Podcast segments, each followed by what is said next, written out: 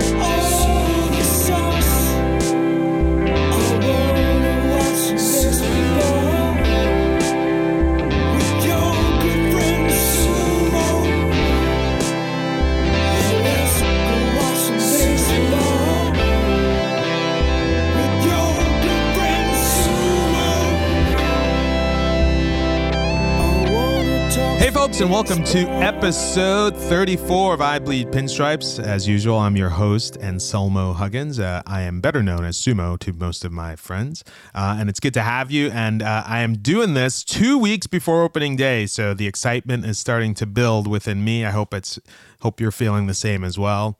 We're getting to the dog days, I guess, of spring training and you know and this is a, as i've said before it's been kind of a quiet spring training because most of the positions have already been assigned. Like we all know what's going to happen. Obviously with chris Capuano going down there is a fight for the uh, fifth spot but like i always do it's the 34th episode. Let's find out the guys who wore number 34 for the pinstripers. The it was first issue in 1930 to foster edwards don't know him. Lou McEvoy ward in 31. I'm going to go up this list. Ken Silvestri ward 46 47. Jack Phillips 48. Bob Cerv ward in 1952. Tony Kubek 1957. He was a longtime Yankee broadcaster. And if I'm correct, got into a big fight with George Steinbrenner and was not a part of sort of the Yankee family there for a while. Clete Boyer ward from 59 to 61. 61, yeah. Phil Linz wore it from 62 to 64. Roy Smalley wore it in 1982. Crazy because he wore number seven for like, no, he wore number six for the longest time. Uh, he was with the Yankees for like a good uh, 14, 15 years. I'll have to go back and see what happened there. Dave LaRoche wore it in 81 to 83. Dave Lalab LaRoche. Matt Keogh wore it in 1983. Scott Bradley he wore it in 84 to 85. He was supposed to be a big time guy, but never really panned out. Ron the Babe Hassey, he wore it in 1986, as well as Doug Drabek wore it in 1986. And if you don't remember this, the Yankees, Doug Drabek came through the Yankee system and uh, he was great and uh, had a lot, you know, a lot of upsides. But uh, after that 86 season, the Yankees traded him to Pittsburgh where he would go on to win, I believe, one or two uh, Cy Youngs. Don Schulze wore in 1989. Richard Dotson also in 89. And Walt Terrell in 89. Pascual Perez, the uh, Jerry curled wonder, wore it from 90 to 91. Jerry Nielsen, 92. A lot of good names on here. Mike Humphreys, 92. Andy Cook, 93, as well as Sam Militello. Sterling Hitchcock on one of his, uh, he came up in the Yankee system, so this might have been the, one of the first times he wore it. He wore, because he wore 41 later on, uh, so he wore this in 93. Uh, let's see here. Jaret Wright, who I talked about last episode, who I'm uh, not a big fan of, he wore this number in uh, 2006. Uh, and I went back. He did not win the Cy Young. He did come in fifth in 97. Uh, Sam Hanward in 2007. Damaso Marte in 2008. Phil Hughes Ward in 2008. We all know him better, though, as a number 65. AJ Burnett Ward from 2009 to 2011. Derek Lowe, hey, he pitched well too when he came over to the Yankees. Uh, wore that in 2012. Vidal Nuno Ward in 2013. Jim Miller, 2013. Chris Bootcheck, who remembers Chris Bootcheck in 2013? And obviously, uh, the guy behind the plate, Brian McCann, now wears number 34, and he should have that number for a few years now. Also, last time in episode 33, I was also wrong on Eric Kerplunk. He did not win a Cy Young, and he wasn't even voted for a Cy Young. So we'll move on from that. Um, I guess uh, the big story is, uh, and for me posted it on the Facebook page. But Jose Pirela, who's been having a fantastic spring, and he's one of the younger kids. Actually, he's about I think he's about 26. He was in, he's sort of a I think he was in the minors for about five six years, and actually was pretty down on himself there for a while. But uh, he's been working it working back, and he's one of the top guys right now.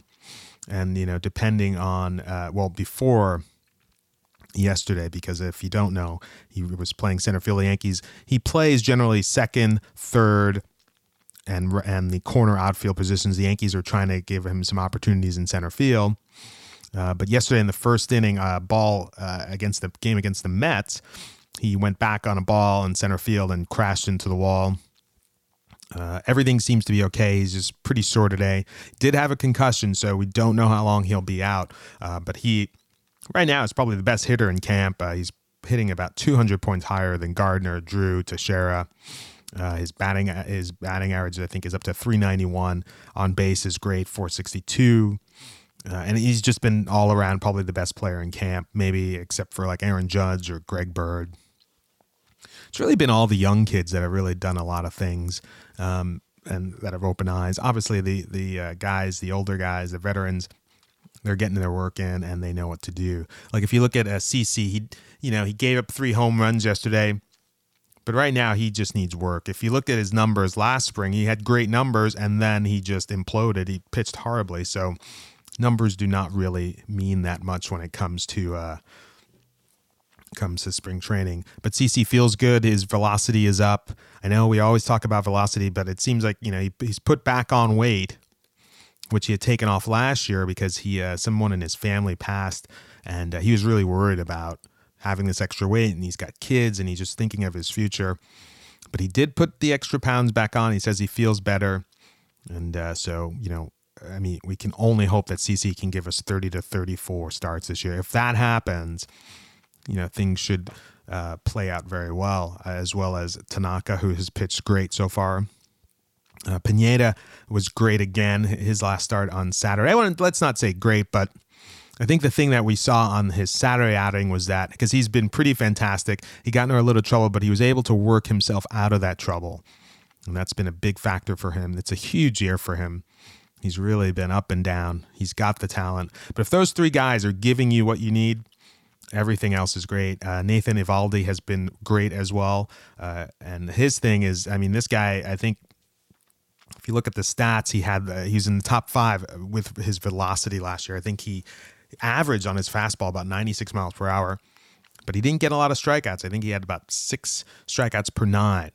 A guy that's throwing that much should be, you know, nine Ks in a game or nine Ks per nine innings. Um, but he's looked great. Uh, Larry Larry Rothschild has worked with him and on his secondary pitches, and that's the thing. And he's throwing. He says he's throwing uh, higher up in the strike zone with his fastball. So, hey, if you know, yeah, if everything works out the way we want it to, it's going to be a great season. Again, the thing, uh, again, as I said, you know, it's a double, it's a double sided coin, which all coins are. if the Yankees don't hit, which I'm just seeing. I, I don't know, you know, they're just not hitting. If the main guys do not hit in that middle of the order, and now with Ellsbury uh, with a strained oblique, and you know, we hope that he'll be ready for spring training. Yankees are going to have some issues here scoring because, you know, if the main guys are not hitting the bottom of the order, we don't know what we're going to get from that.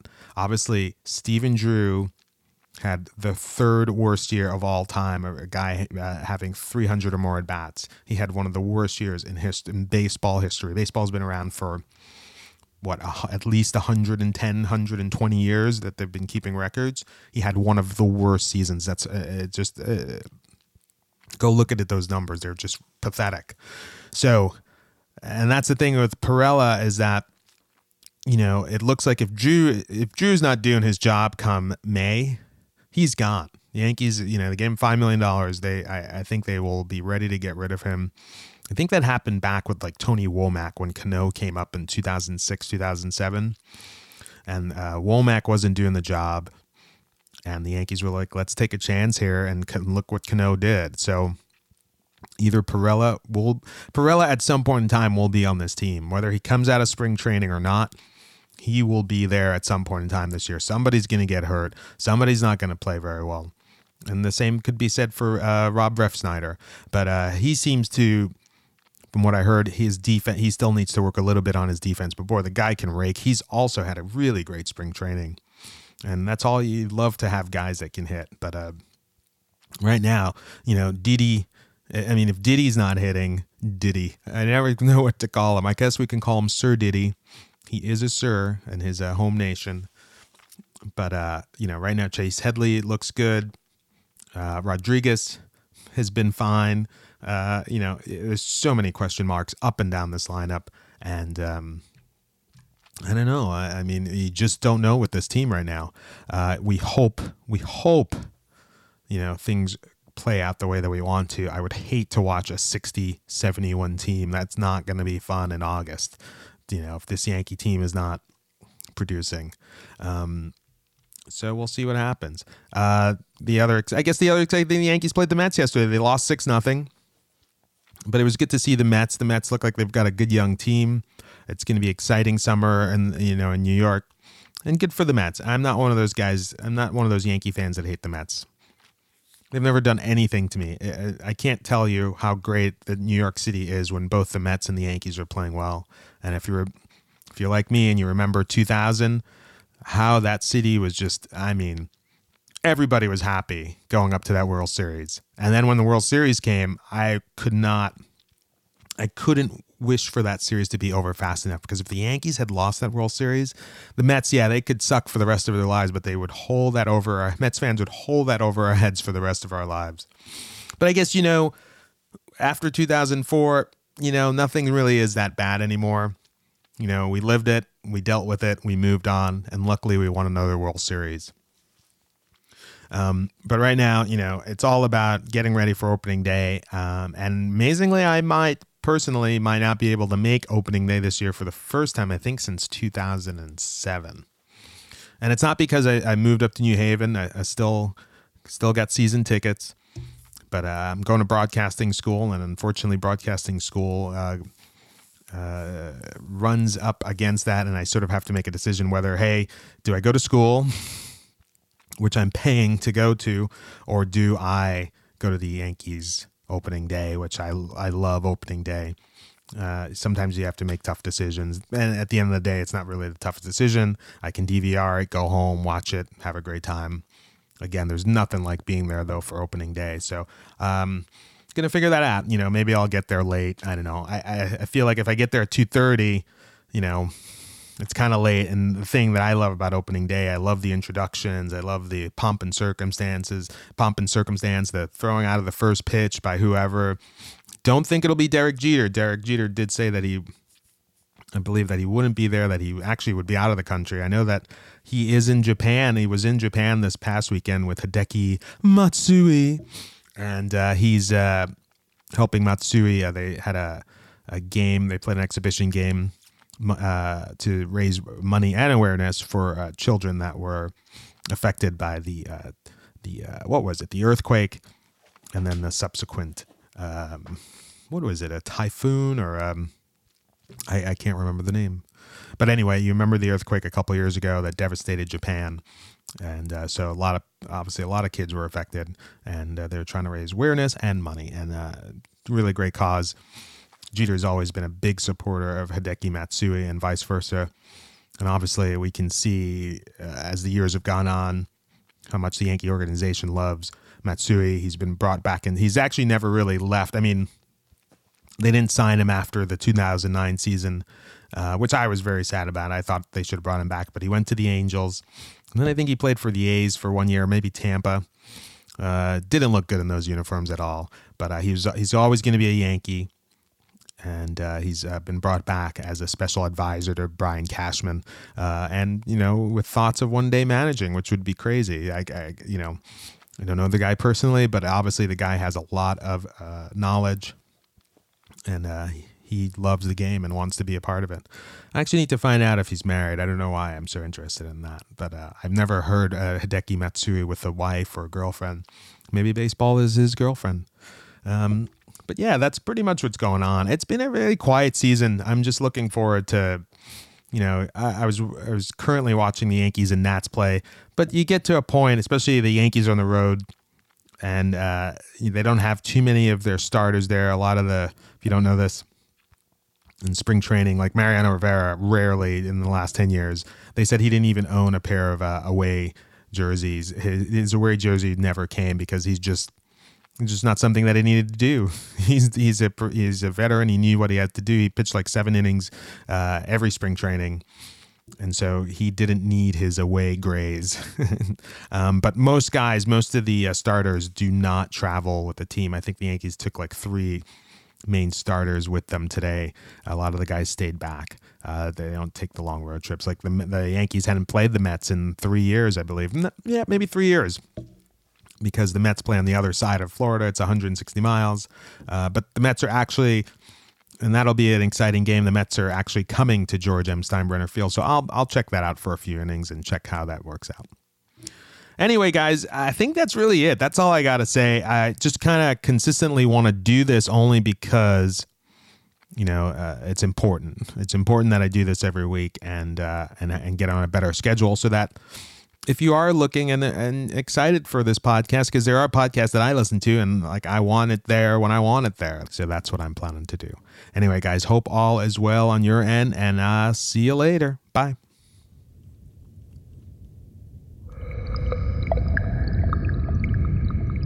This has been a presentation of Hatfield Digital.